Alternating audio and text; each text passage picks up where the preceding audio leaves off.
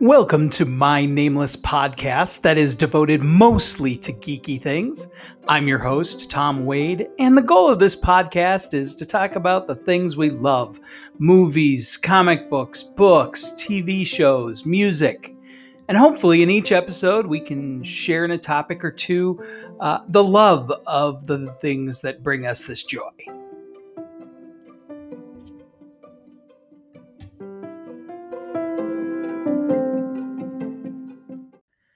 Marley was dead to begin with. There is no doubt whatever about that. The register of his burial was signed by the clergyman, the clerk, the undertaker, and the chief mourner. Scrooge signed it. And Scrooge's name was good upon change for anything he chose to put his hand to. Old Marley was as dead as a doornail. Welcome to the ninth episode, one dedicated to a tale for the darkest night of the year. A tale of cold hearts being warmed, a tale of greedy desire being forsaken, a story of ghosts, regrets, fears, hopes, and redemption. Inspired by a resurgence of the Christmas holiday in mid Victorian Britain, Charles Dickens wrote his tale of the miser Ebenezer Scrooge being visited by three apparitions on Christmas Eve to force him to face his own coldness and greed near the mid 1800s. Being first published in 1843, it actually sold out, and uh, by the end of 1844, was on its 13th edition. But really, even a Christmas carol, it's not really all that devoted to being a religious conversion. It's an attitude conversion. The success of the story did not result in a financial success from it necessarily, uh, to the point where he even sued the publishers. Dickens also did make money by doing live readings up until his death in 1870. It's interesting to note that while his family was middle class, by the time he was 12, Dickens' father was in debtor's prison. And this forced Dickens to sell his possessions, leave school, and work in a factory. Of course, we know that he grew up in the end to be a renowned author, but his work was really driven by a, a moral rage. Uh, a moral outrage in regards to how our world treated the poor and working class. And this is really at the heart of A Christmas Carol. This is truly my favorite Christmas story. And this week, I want to explore it through the lens of the original writing and various adaptations. Specifically, I'll be focusing on what I feel are the best and strongest adaptations the Alastair Sim version from 1951, the 1984 George C. Scott version, the Patrick Stewart led adaptation, Richard Donner's Scrooge, and The Muppet Christmas Carol. I'll touch lightly on a few others, uh, but those are the ones that I feel represent this tale and in some cases even expand and bring out the best in it. Now, I first saw A Christmas Carol on the stage at the Minneapolis Guthrie Theater at about age five or six. Um, and when Marley appeared on stage, I was both terrified and mesmerized. One of the reasons I love A Christmas Carol is that it's a legitimate Christmas horror story. It is redemptive, of course, but horror itself can be redemptive. From then on, it was a tale I guarded close to my heart. I love the characterization of Scrooge through the journey, how you see those cracks begin, and eventually all his defenses just fall away. Now, Dickens' novella is actually quite quickly paced, uh, broken down into five staves. For those unfamiliar, um, me, uh, a stave is a musical term. It, it wasn't that there's a reference for it as a term for prose writing, but specifically, it is a set of five lines separated by four spaces. Each of those lines and spaces represents a different musical pitch. Dickens made this separation to indicate that each section of the tale is a distinct story with its own tone. Now, I had seen various incarnations over the years before reading the novella, and one surprise to me was that Dickens doesn't name anyone other than Marley and Scrooge in the first stave. And yet, this really makes sense. We're being shown just how cold and impersonal Scrooge is. Even his nephew Fred is simply the nephew. No, here we are meant to understand who Scrooge is a greedy miser with nothing he loves or cares about beyond his money. He has no love for his fellow man, and the people around him are a nuisance. Oh, but he was a tight fisted hand at the grindstone, Scrooge. A squeezing, wrenching, grasping, scraping, clutching, covetous old sinner hard and sharp as flint, from which no steel had ever struck out a generous fire, secret and self contained, and solitary as an oyster. The cold within him froze his old features, nipped his pointed nose, shriveled his cheek, stiffened his gait, made his eyes red, his thin lips blue, and spoke out shrewdly in his grating voice.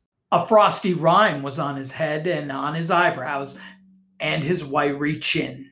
External heat and cold had little influence on Scrooge. No warmth could warm, no wintry weather chill him. No wind that blew was bitterer than he.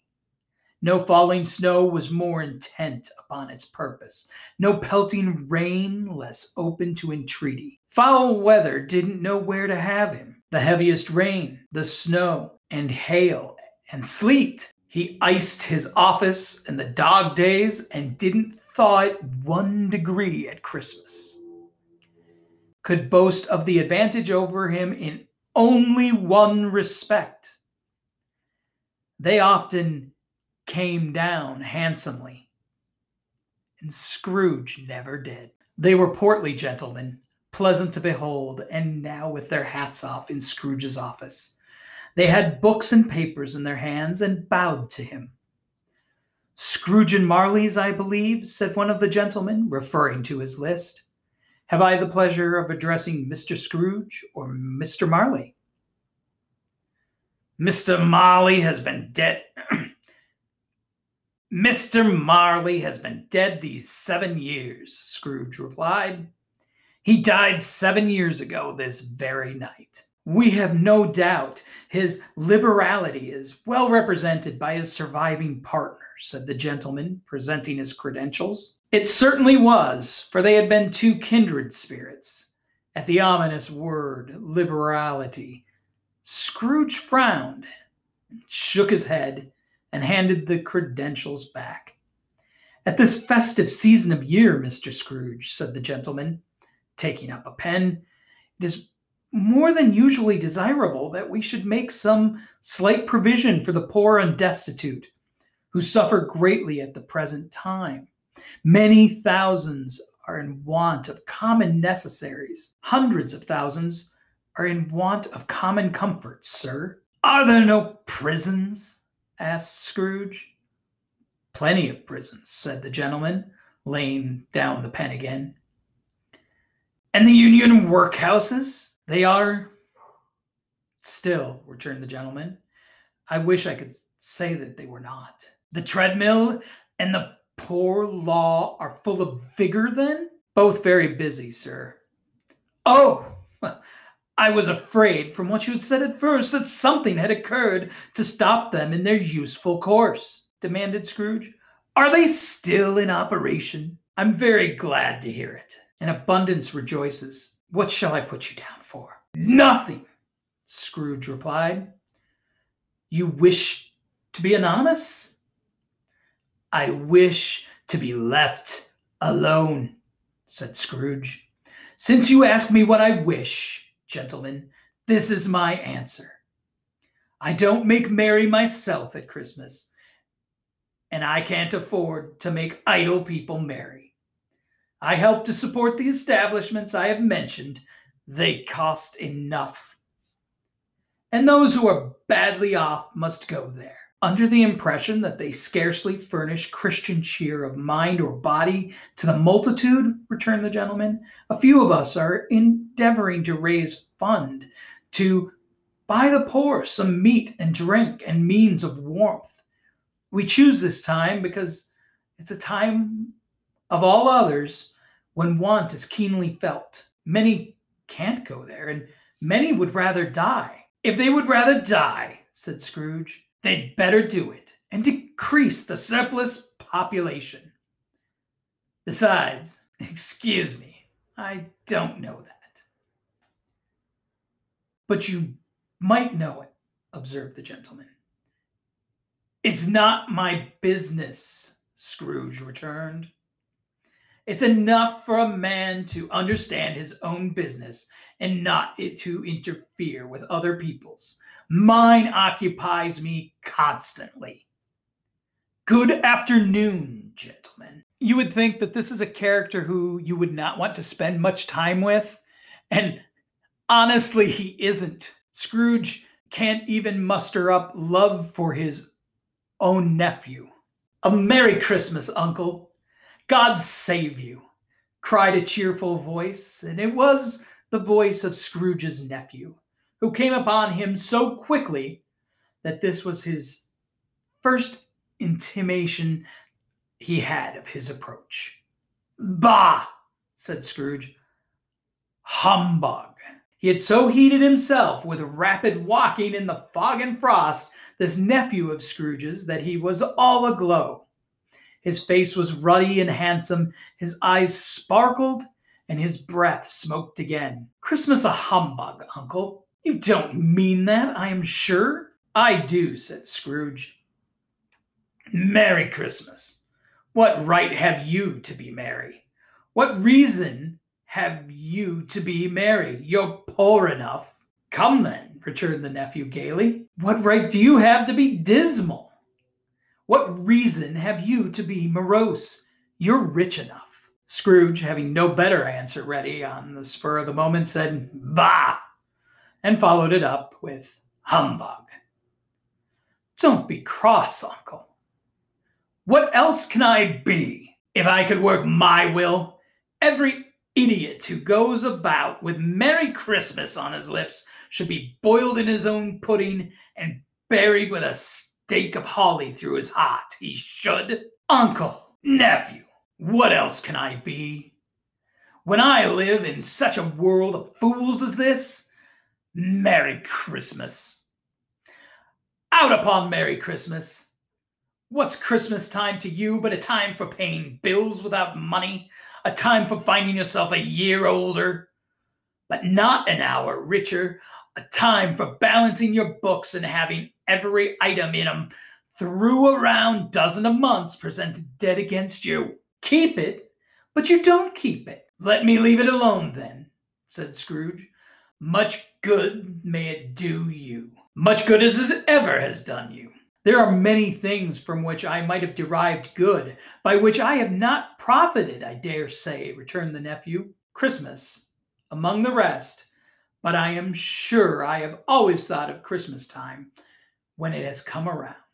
Apart from the veneration due to its sacred name and origin, if anything belonging to it can be apart from that, as good a time, a kind, forgiving, charitable, pleasant time the only time I know of in the long calendar of the year when men and women seem by one consent to open up their shut hearts freely and to think of people below them as if they were really fellow passengers to the grave and not another race of creatures bound upon other journeys. And therefore, uncle, though it has never put a scrap of gold or silver in my pocket. I believe it has done me good and will do me good. And I say, God bless it. And when you see Scrooge's home, it's as dark and cold and lonely as his life. It's haunted by nothing. And so when Marley enters his chambers and warns Scrooge of his own chains, chains forged by his lack of love and compassion, we discover a world where justice can be a lesson that is learned far too late. For Marley, life beyond death is one of constant wandering, of seeing need and being unable to fulfill it, always knowing that in life he could have. Scrooge is shocked, really, by this because in his mind, the one thing about Marley was that he was a good businessman. And so they revisit Scrooge's life through the years. Business, cried the ghost, wringing its hands again. Mankind was my business. The common welfare was my business. Charity, mercy, forbearance, and benevolence were all my business. The dealings of my trade were but a drop of the water in the comprehensive ocean of my business. It held up its chain at arm's length, and as if that were the cause of all its unavailing grief, and flung it heavily on the ground again. At this time of the rolling year, the spectre said, I suffer most. Why did I walk through crowds of fellow beings with my eyes turned down and never raise to them that blessed star which led the wise men to a poor abode? Were there no poor homes to which its light would have conducted me? Scrooge was very much dismayed to hear the spectre going on at this rate and began to quake exceedingly. Hear me, cried the ghost. My time is nearly gone. I will, said Scrooge, but don't be hard upon me. Don't be flowery, Jacob. Pray, how it is that I appear before you in the shape that you can see, I may not tell. I have sat invisible beside you many and many a day. That is no light part of my penance, pursued the ghost. I am here tonight to warn you that you have yet a chance and hope of escaping my fate, a chance and hope of my procuring Ebenezer. And then Scrooge is warned of the impending visits of the three spirits, the only hope for avoiding the fate of Marley. The ghosts arrive first, the spirit of Christmas past. And when Scrooge asks which past, he is told his past. And the first crack in his armor occurs. For it is in the past that we see Scrooge was a lonely boy, spurned by his father, who could not forgive Ebenezer for something that was not his crime, his mother's death. His only true familial love is Fan, his sister. And it is this love that ends up being one of the first blows against his humanity. For when Fan dies young, it takes a part of him with her, one that ultimately costs he and her son a genuine relationship for decades. We do get to see that Scrooge was able to enjoy a celebration as he watches a Christmas uh, gathering from his boss, Fezziwig. And here we see him become defensive as the ghost mocks Fezziwig. It's a very key moment showing us that Scrooge is already starting to contradict himself. During the whole of this time, Scrooge had acted like a man out of his wits. His heart and soul were in the scene and with his former self. He corroborated everything, remembered everything, enjoyed everything, and underwent the strangest agitation. It was not until now, when the bright faces of his former self and Dick were turned away from them, that he remembered the ghost and became conscious that it was looking full upon him, while the light upon its head burnt very clear. A small matter, said the ghost, to make these silly folk so full of gratitude. Small, echoed Scrooge. The spirit signed to him to listen to the two apprentices, who were pouring out their hearts in praise of Fezziwig, and when he had done so, said, Why? Is it not? He has spent but a few pounds of your mortal money, three or four, perhaps. Is that so much that he deserves this praise? It isn't that, said Scrooge, heated by the remark, and speaking unconsciously like his former, not his latter self. It isn't that spirit. He has the power to render us happy or unhappy, to make our service light or burdensome, a pleasure or a toil say that his power lies in words and looks, in things so slight and insignificant that it's impossible to add and count them up. What then? The happiness he gives is quite as great as if it cost a fortune. He felt the spirit's glance and stopped. What's the matter? asked the ghost. Oh, nothing particular, said Scrooge. Something, I think the ghost insisted. No, said Scrooge. No, I, I should like to be able to say a word or two to my clerk just now. That that's all.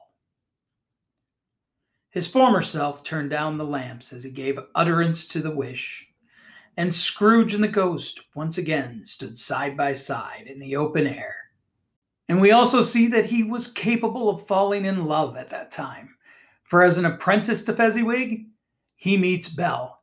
And even though they plan to marry, as time passes, she sees him more concerned about money and breaks off their plans. And instead of trying to salvage things, Scrooge simply lets her leave and grows colder. The ghost takes the time to show Belle's life years later, one with a loving husband and a wealth of children and he witnesses them lamenting how lonely and sad Scrooge's life seems. It's in stave three where we meet the spirit of Christmas present. And this ghost starts off with a very jovial voice asking asking Scrooge to come and know him better.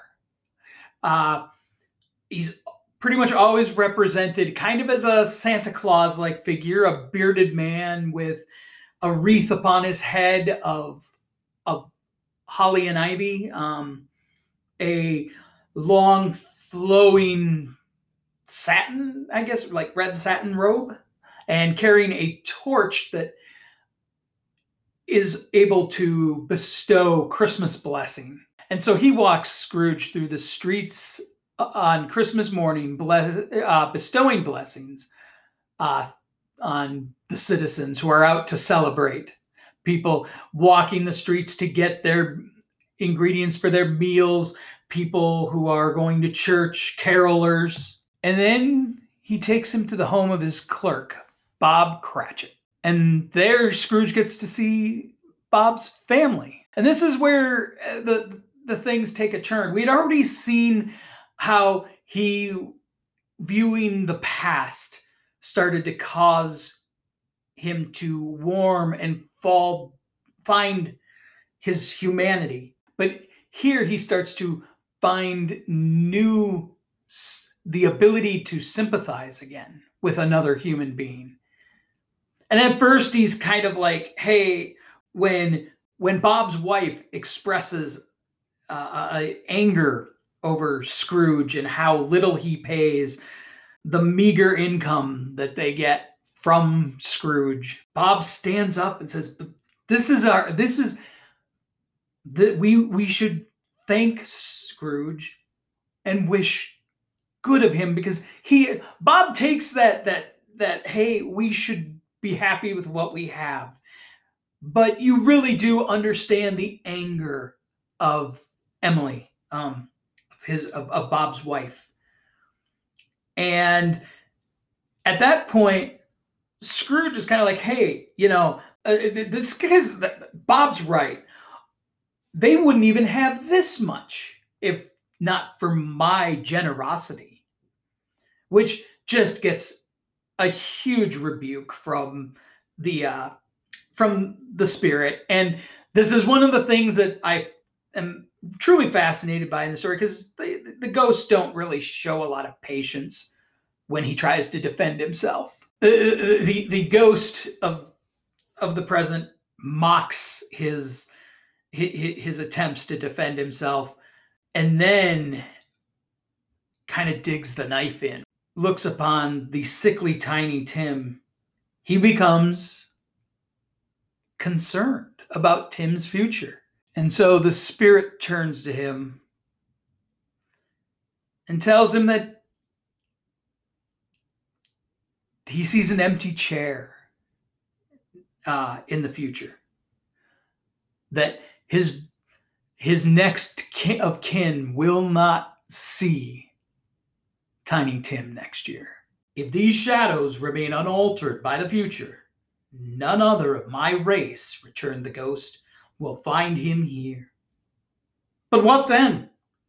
If he be like to die, he'd better do it and decrease the surplus population. Spirit, said Scrooge, with an interest he had never felt before. If these shadows remain unaltered by the future, the child will die. No, no, said Scrooge. Oh, no, kind spirit, say he'll be spared. I see a vacant seat, replied the ghost, in the poor chimney corner, and a crutch without an owner, carefully preserved. And what then? If he be like to die, he'd better do it and decrease the surplus population. If these shadows remain unaltered by the future, none of if these shadows remain unaltered by the future, none other of my race, returned the ghost, will find him here. Man, said the ghost, if man you be in your heart, not adamant, forbear that wicked cant until you have discovered what the surplus is and where it is? Will you decide what men shall live and what men shall die? It may be that in the sight of heaven, you are more worthless and less fit to live than millions like this poor man's child. Oh God, to hear the insect on the leaf pronouncing on the too much life amongst his hungry brothers in the dust.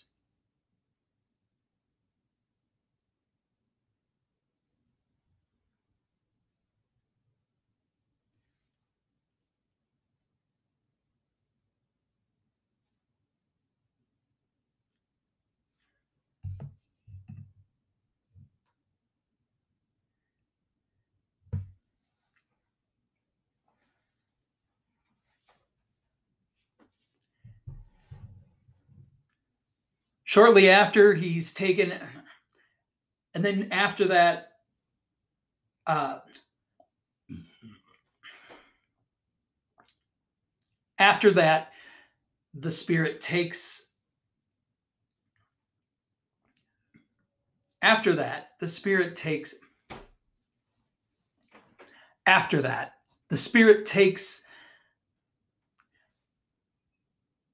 Why, if his mother loved his uncle, then there absolutely must have been something there to love. Scrooge hung his head to hear his own words quoted by the Spirit, and was overcome with penitence and grief. I have no patience with him, observed Scrooge's niece. Scrooge's niece's sisters and all the other ladies expressed the same opinion. Oh, I have, said Scrooge's nephew. I am sorry for him. I couldn't be angry with him if I tried. Who suffers by his ill whims? Himself, always. Here, he takes it into his head to dislike us, and he won't even come and dine with us. What's the consequence? Everybody else said the same, and they must be allowed to have been competent judges because they had just had dinner and with the dessert upon the table, were clustered around the fire by lamplight. Well, I'm very glad to hear it, said Scrooge's nephew. Do go on, Fred, said Scrooge's niece, clapping her hands. He never finishes what he begins to say. He is such a ridiculous fellow. Scrooge's nephew reveled in another laugh, and it was impossible to keep the infection off, though the Plum sisters tried hard to do with an aromatic vinegar. His example was unanimously followed. I was only going to say, said Scrooge's nephew, that the consequences of his taking a dislike to us and not making merry with us is, as I think, that he loses some pleasant moments, which could do him no harm. I am sure he loses pleasanter companions than he can find in his own thoughts, either in his moldy old office or his dusty chambers. I mean to give him the same chance every year, whether he likes it or not, for I pity him. He may rail at Christmas till he dies, but he can't help thinking better of it. I defy him if he finds me going there in good temper year after year and saying, Uncle Scrooge, how are you? If it only puts him in the vein to leave his poor clerk 50 pounds, that's something and I think I shook him yesterday. Now, as I've noted, the ghosts tend to have little patience for Scrooge. But Christmas Present is the ghost that makes the harshest critiques of the injustice and ill treatment of the, the poor and the working class. And he leaves Scrooge with this Scrooge had observed this change. It was strange, too, that while Scrooge remained unaltered in his outward form, the ghost grew older, clearly older. Scrooge had observed this change, but never spoke of it until they left a children's 12th night party. When looking at the spirit as they stood together in an open place, he noticed that its hair was gray. Asked Scrooge, Are spirits' lives so short? My life on this globe is very brief. It ends tonight. Tonight, cried Scrooge. Tonight at midnight Hark! The time is drawing near. The chimes were ringing the three quarters past eleven at that moment. Forgive me if I am not justified in what I ask, said Scrooge, looking intently at the spirit's robe, protruding from your skirts. Is it a foot or a claw? It might be a claw for the flesh that there is upon it, was the spirit's sorrowful reply. Look here. From the foldings of its robe, it brought two children wretched, abject, frightful, hideous, miserable. They knelt down at its feet and clung upon the outside of its garment. Oh man, look here! Look! Look! Down here! exclaimed the ghost. They were a boy and a girl, yellow, meager, ragged, scowling, wolfish, but prostrate, too, in their humility where graceful youth should have filled their features out and touched them with freshest tints, a stale and shriveled hand like that of age had pinched and twisted them and pulled them into shreds. Where angels might have sat enthroned, devils lurked and glared out menacing. No change, no degradation, no perversion of humanity in any grade through all of the mysteries of wonderful creation has monsters half so horrible and dread. Scrooge started back, appalled. Having them shown to him in this way, he tried to say they were fine children, but the words choked themselves rather than be parties to such a lie of such enormous magnitude. They are man's, said the spirit, looking down upon them and they cling to me, appealing from their fathers. This boy is ignorance, this girl is want. Beware them both, and all of their degree, but most of all, beware this boy. For on his brow I see that written which is doom. Unless the writing is erased, deny it. Spirit, are they yours? Scrooge could say no more. Cried the spirit, stretching out its hand towards the city. Slander those who tell it ye. Admit it for your factious purposes and make it worse and bide the end. Have they no refuge or, or, resource? cried Scrooge. Are there no prisons? said the spirit, turning on him for the last time with his own words. Are there no workhouses? Finally, Scrooge finds himself alone with the ghost of Christmas yet to come. This spirit is a silent spirit, one that lacks an audible voice. But the images it chooses to share with Scrooge all have their own bite. There are people who mock a man's death, a body beneath a sheet. As it becomes crueler and even more cynical, Ebenezer starts to beg for someone with kind thoughts about the dead man, only for it to be a couple with the hopes that his death might result in an easing of their burden. He gives up and just begs for someone, anyone who fe- feels sadness regarding a death. And he's brought face to face with the Cratchit family, who are still in mourning over the loss of Tiny Tim. The ghost shows him more images, including death, a lonely death, and an empty death. And so he pleads Am I the man who lay upon the bed? he cried upon his knees. The finger pointed from the grave to him. No, no, spirit. No, no, no. The finger was still there. Spirit, he cried, clutching its robe. Hear me. I am not the man I was. I will not be the man I must have been but for this intercourse. Why show me this if I'm past all hope? And for the first time, the hand appeared to shake. Good spirit, he pursued as down upon the ground he fell before it. Your nature intercedes for me, and it pities me, assures me that I may yet change these shadows that you have shown me by an altered life. I will honor Christmas in my heart and try and keep it all year. I will live in the past, the present, and the future. The spirits of all three shall strive within me. I will not shut out the lessons that they teach. Oh, tell me I may sponge away the writing on this stone. In his agony, in his agony, he caught the spectral hand. It sought to free itself, but he was strong in his entreaty and detained it. The spirit, stronger yet, repulsed him. Holding his hands up in a last prayer to have his fate reversed, he saw an alteration to the phantom's hood and dress. It shrunk, collapsed, and dwindled down into a bedpost.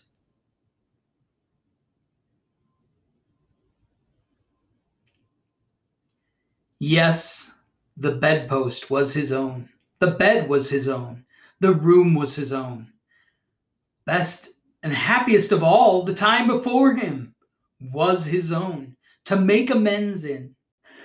I will live in the past, the present, and the future Scrooge repeated as he scrambled out of bed. The spirits of all three shall strive within me. Oh, Jacob Marley, heaven and the Christmas time be praised for this. I say it on my knees, old Jacob, on my knees. The story closes on Scrooge playing a joke on Bob as he uh, enters the office late the day after Christmas, making it sound like Bob's in a lot of trouble for being late. But he really just cannot contain himself and instead announces that yes, he's going to raise Bob's salary, but that's not it. That's not where it's going to end. He wants to help the family with Tiny Tim. He wants to make sure that Tiny Tim has a chance to live He did it all and infinitely more. And to Tiny Tim, who did not die, he was a second father. He became as good a friend, as good a master, and as good a man as the good old city knew, or any other good old city, town, or borough in the good old world. Some people laughed to see the alteration in him, but he let them laugh, and little heeded them, for he was wise enough to know that nothing ever happened on this globe for good at which some people did not have their fill of laughter in the outset. And knowing that such as these would be blind anyway, he thought it quite as well that they should wrinkle up their eyes in grins as have the malady in less attractive forms. His own heart laughed, and that was quite enough for him.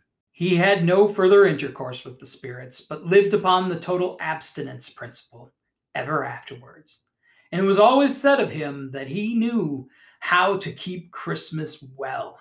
If any man alive possessed the knowledge, may that be truly said of us and all of us.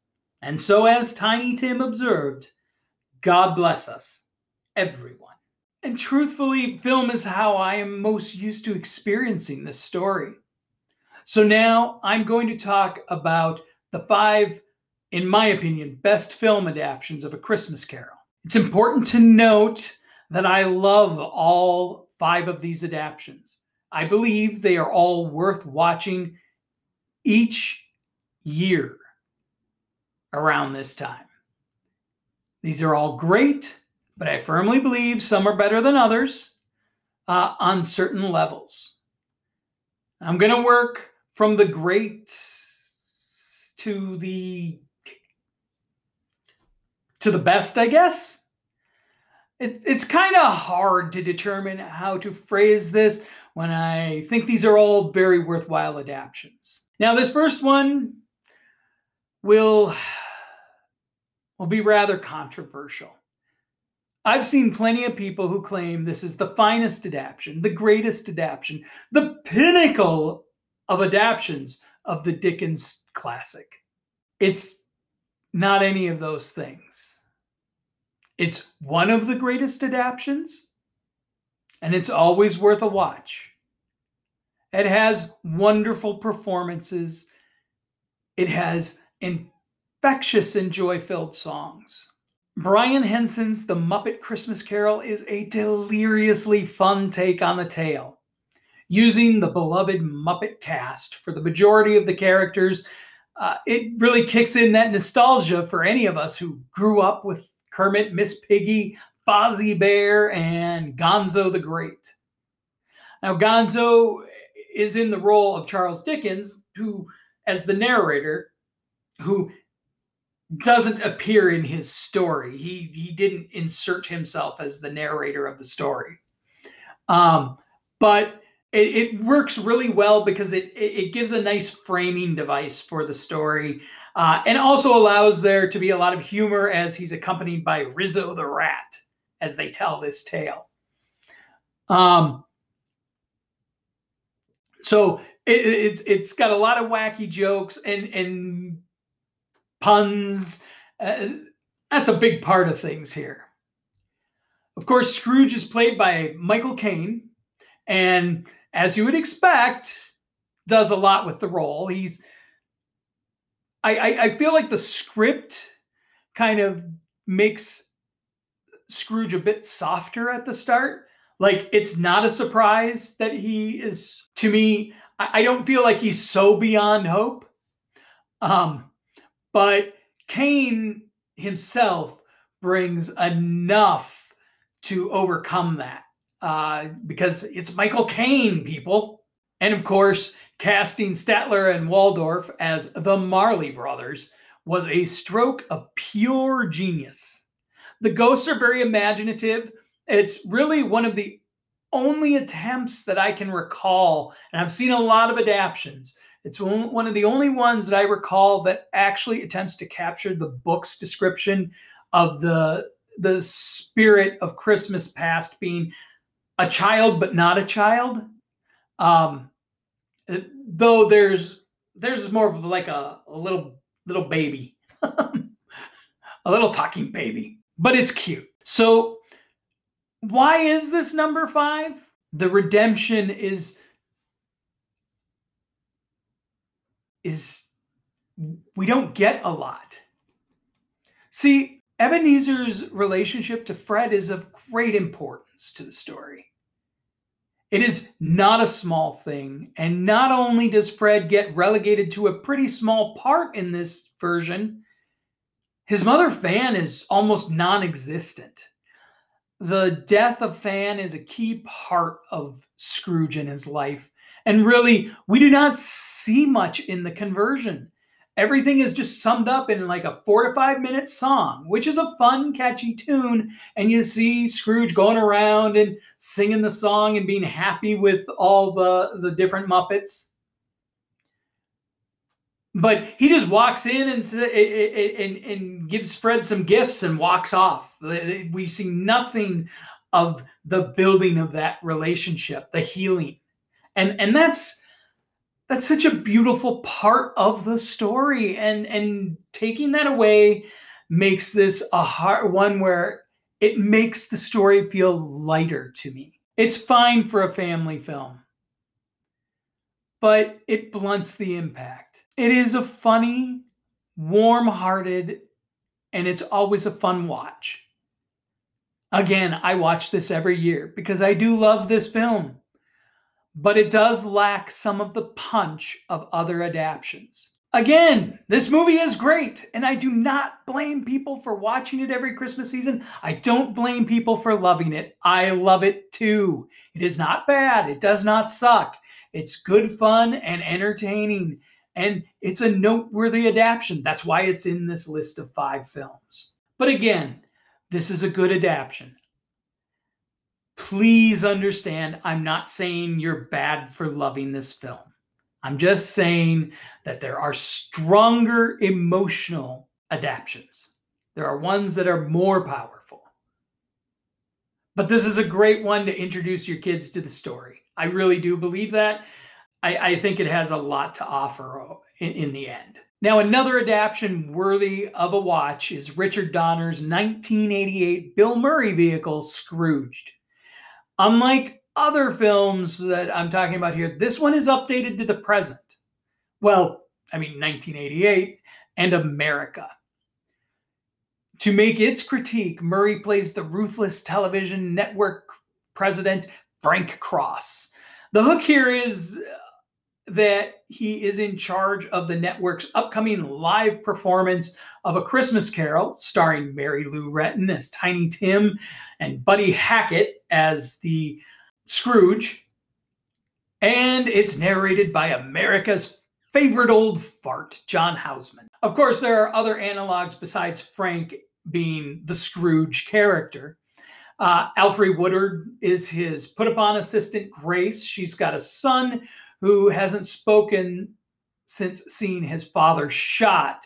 Now, Grace is one of the uh, Bob Cratchit stand ins, but that's also split with Bobcat Goldthwait, uh, who plays Elliot, Elliot Loudermilk, who timidly suggests to Frank that the promo Frank presents for the special is going to scare people, and then finds himself fired and losing everything for standing up to Frank. There's also uh, Claire, uh, who is in the role of Belle, and she's a true humanitarian, played by Karen Allen.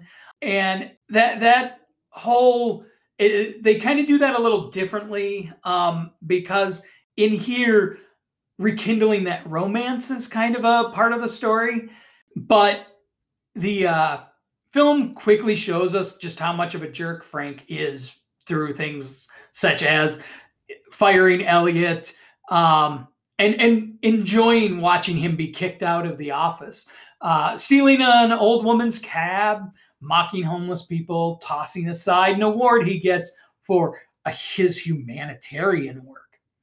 Uh, he gives network towels as gifts to his family and his employees. I mean, what a bonus. And of course, high end VCRs to rich people. But then he's visited by his old boss, Lou, uh, played quite charmingly by uh, John Forsythe. And he warns him of the three ghosts that are coming. Part of the charm of Scrooged is how it inventively adapts the ghosts. Uh, the Ghosts of Christmas Future is actually one of my favorite variations because it's it's still the large cloaked specter that we see in other versions, but when you look into the cloak, uh, into his hood, you see a TV screen inside the cloak that flashes very intense and scary images, skulls, uh, views of where they're going. Sometimes it's the perspective. Uh, its perspective is what we're going to see Frank do. Walk, you know, like when he walks out into an area. Um, it's really, it, it, it's really a, a cool look. David Johansen plays an kind of elfish version of the uh, Ghost of Christmas Past, and he's a cabbie, cigar chomping cabbie. Um, uh, it's David Johansen from the New York Dolls, and uh, you know also Buster Poindexter himself. Uh, he drags Frank through his history, and like the best, the ghosts just have no patience for Frank, and his attempts to portray himself as better than he is. Carol Kane uh, is a, a, bit of delirious and well violent fun as the Ghost of Christmas Present. Uh, the this is a pretty star-studded affair, and it is a lot of fun. Some of the humor maybe has not aged well.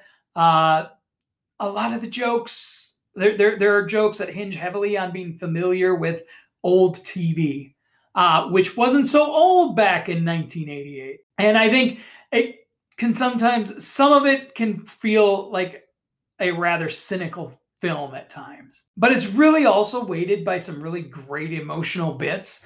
Um, like uh, there's a scene where he sees Claire in the future and she's now no longer working with the poor. Instead, she's having a luncheon with her hoity-toity lady friends, and they're they see some children at the window watching them eat, and she demands that the maitre d' go and shun, shun those kids or push those kids away. And her friends are like, "Oh, Claire, they're just children." And she looks and she's like, "Yeah, I used to think that way too, but then a friend set me straight and told me to scrape them off, using his words to just scrape them off. And with a lone tear in her eye, she turns and she says, Thanks, Lumpy, her the nickname she had for for Frank. And Frank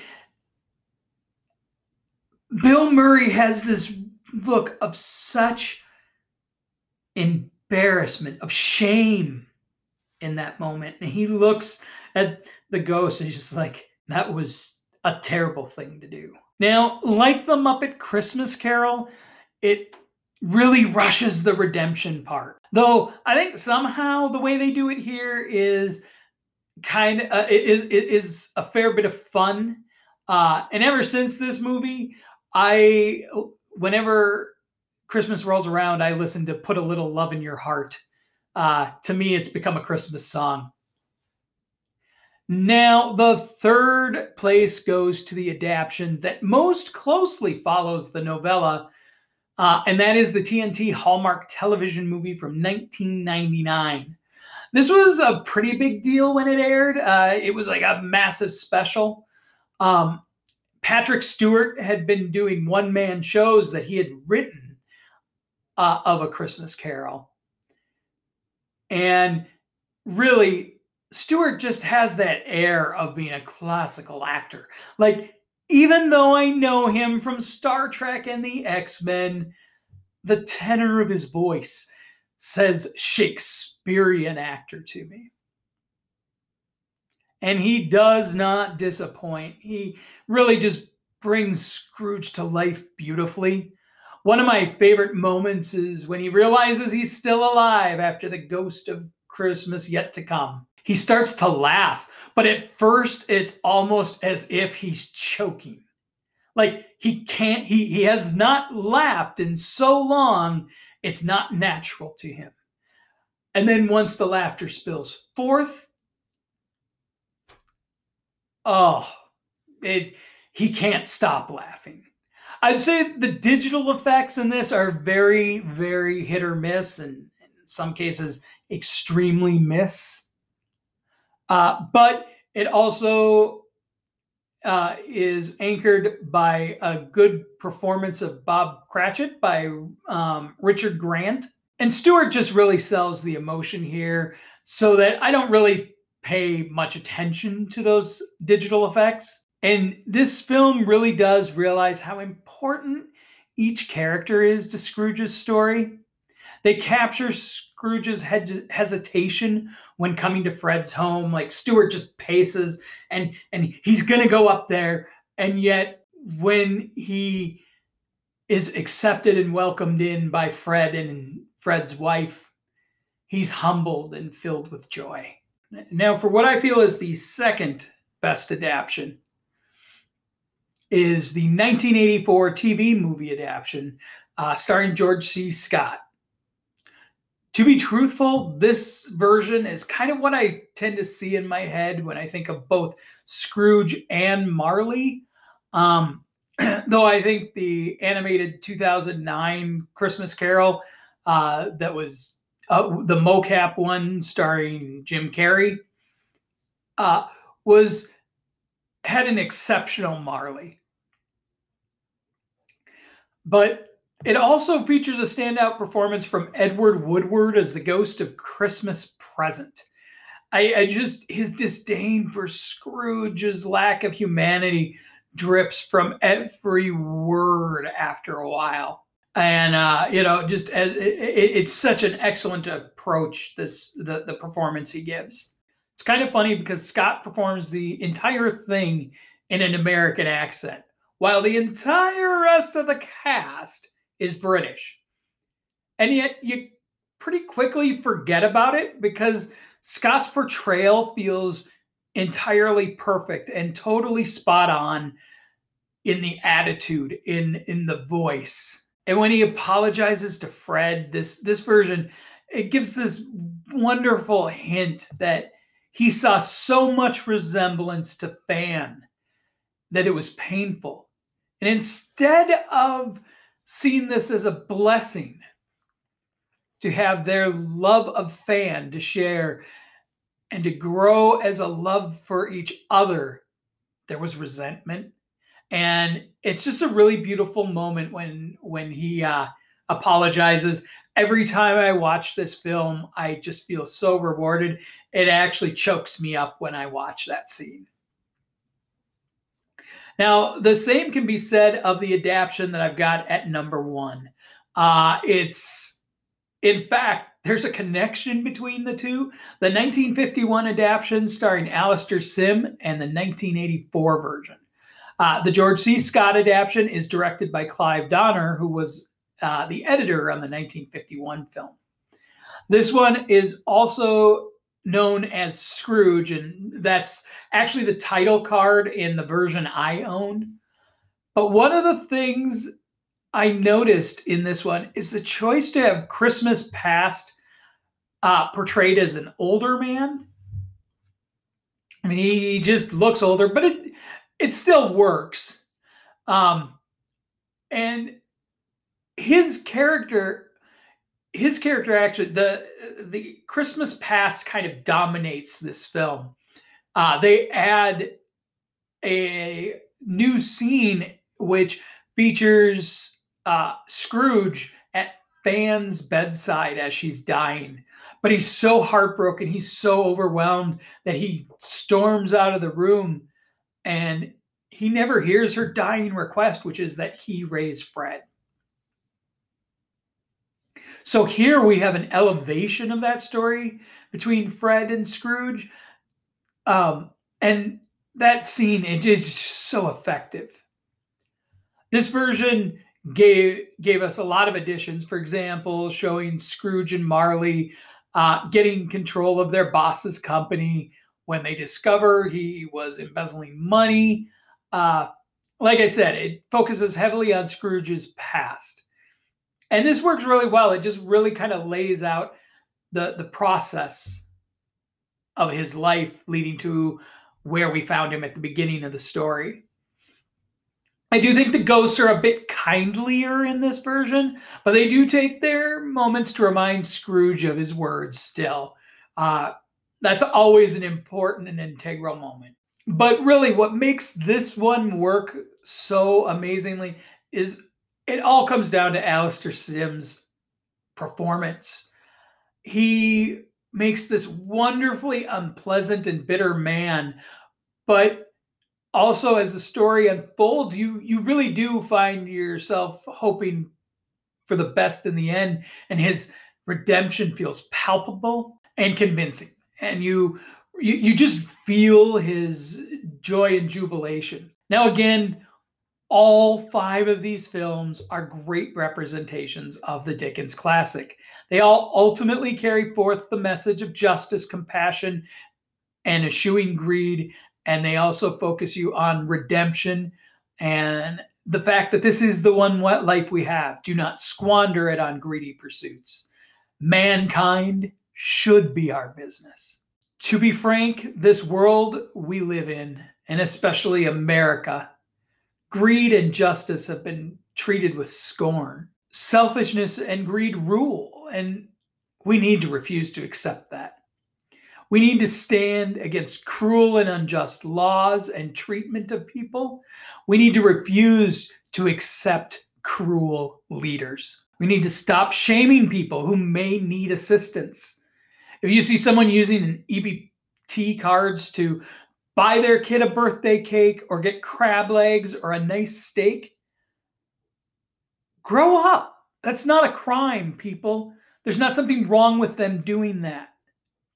Stop being the type of person who shames people for that. Stop being a Scrooge asking if there are no debtor prisons or workhouses. Stop pretending that if you pay a meager wage, you deserve credit for that. Look out for people when you have the power to do so.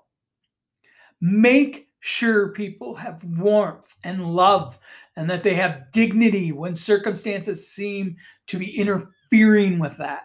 Carry joy and love with you every day. And if some jerk thinks that makes you foolish, do not care. They're forging their own chains. I know this episode has been ridiculously long. And if you actually listened to the whole thing, maybe I was too ambitious and you've all given up. But if you made it all the way to the end, I hope I hope you got some reward out of this. I hope my love for this story came through and might actually make you appreciate the story even more if you did already. And I'm sorry for saying that The Muppet Christmas Carol is not the pinnacle of the story adaptations. So have a Merry Christmas and a Happy Holidays. Uh, keep the spirit of love, compassion, and justice in your heart year around. Fight for peace on earth and goodwill towards all. Bye.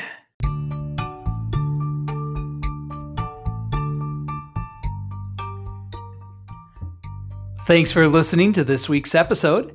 Again, I am Thom Wade, and I can be found on Instagram and Twitter under at Thom Wade. That is at T H O M, as in map, W A D, as in Delta, E. And until next time, Take a moment for yourself to relax with something that brings you joy a story, a song, some art. Maybe take several moments